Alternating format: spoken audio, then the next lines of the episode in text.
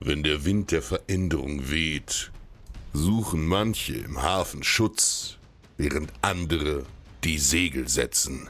Das Schicksal führt einen an die sonderbarsten Orte, doch du selbst entscheidest, ob an diesem Ort Glück oder Unglück auf dich wartet. Fallen ist keine Schande, doch nicht liegen bleiben unterscheidet am Ende den Starken von den Schwachen. Ich weiß selbst nicht, welchen Weg das Schicksal für mich bestimmt hat. Mein Name ist William Adams. Oder soll ich lieber Miura Anjin sagen, so wie man mich hier nennt? Bin ich in Japan gestrandet oder längst in der Hölle angekommen? Ich weiß es nicht.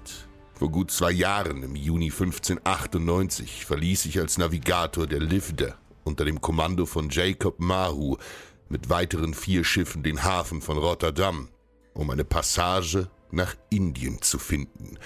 Das erste Schiff, die Blidje Botschap, fiel in die Hände der Spanier. Kein Seemann überlebte. Die True wurde vor den Gewürzinseln von Portugiesen gekapert und die Besatzung versklavt. Die Geloff verschwand im Nebel und unsere letzten beiden Schiffe, die Hoop und die Liefde, gerieten in einen gewaltigen Sturm, der die Besatzung in die Tiefen des Meeres zog. Nur durch ein Wunder entkam ich dem nassen Grab und wurde an die Küste Japans gespült, direkt in die Hände des mächtigen Fürsten Tokugawa Ieyasu. Anstatt mich zu töten, fand er Gefallen an mir und meiner selbstbewussten Art. Ich weiß es selbst nicht, wie es dazu kam, doch der Fürst machte mich zu einem seiner engsten Berater und Gefolgsleute. Ein gestrandeter englischer Navigator im Dienste eines japanischen Daimyos. Und heute stehe ich mit 80.000 Kriegern im nebligen Tal von Sekigahara. Am 18. September 1598 war der Taiko Tayamoto Hideyoshi, der Alleinherrscher Japans, gestorben und hinterließ keinen mündigen Erben. Fortan stritten die fünf mächtigsten Fürsten, die Daimyos des Landes, um seine Nachfolge.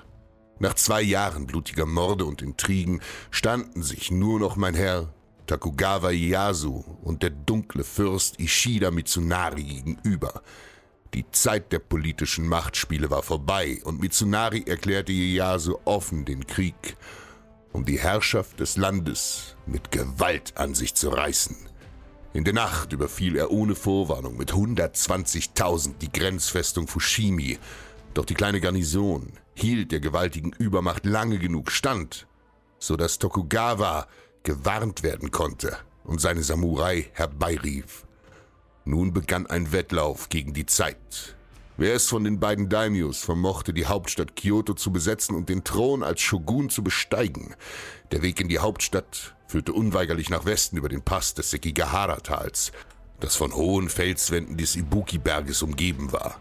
Hier, an der taktischen Engstelle, wollte Fürst Mitsunari mit einer Übermacht meinen Herrn auf seinem Weg aufhalten.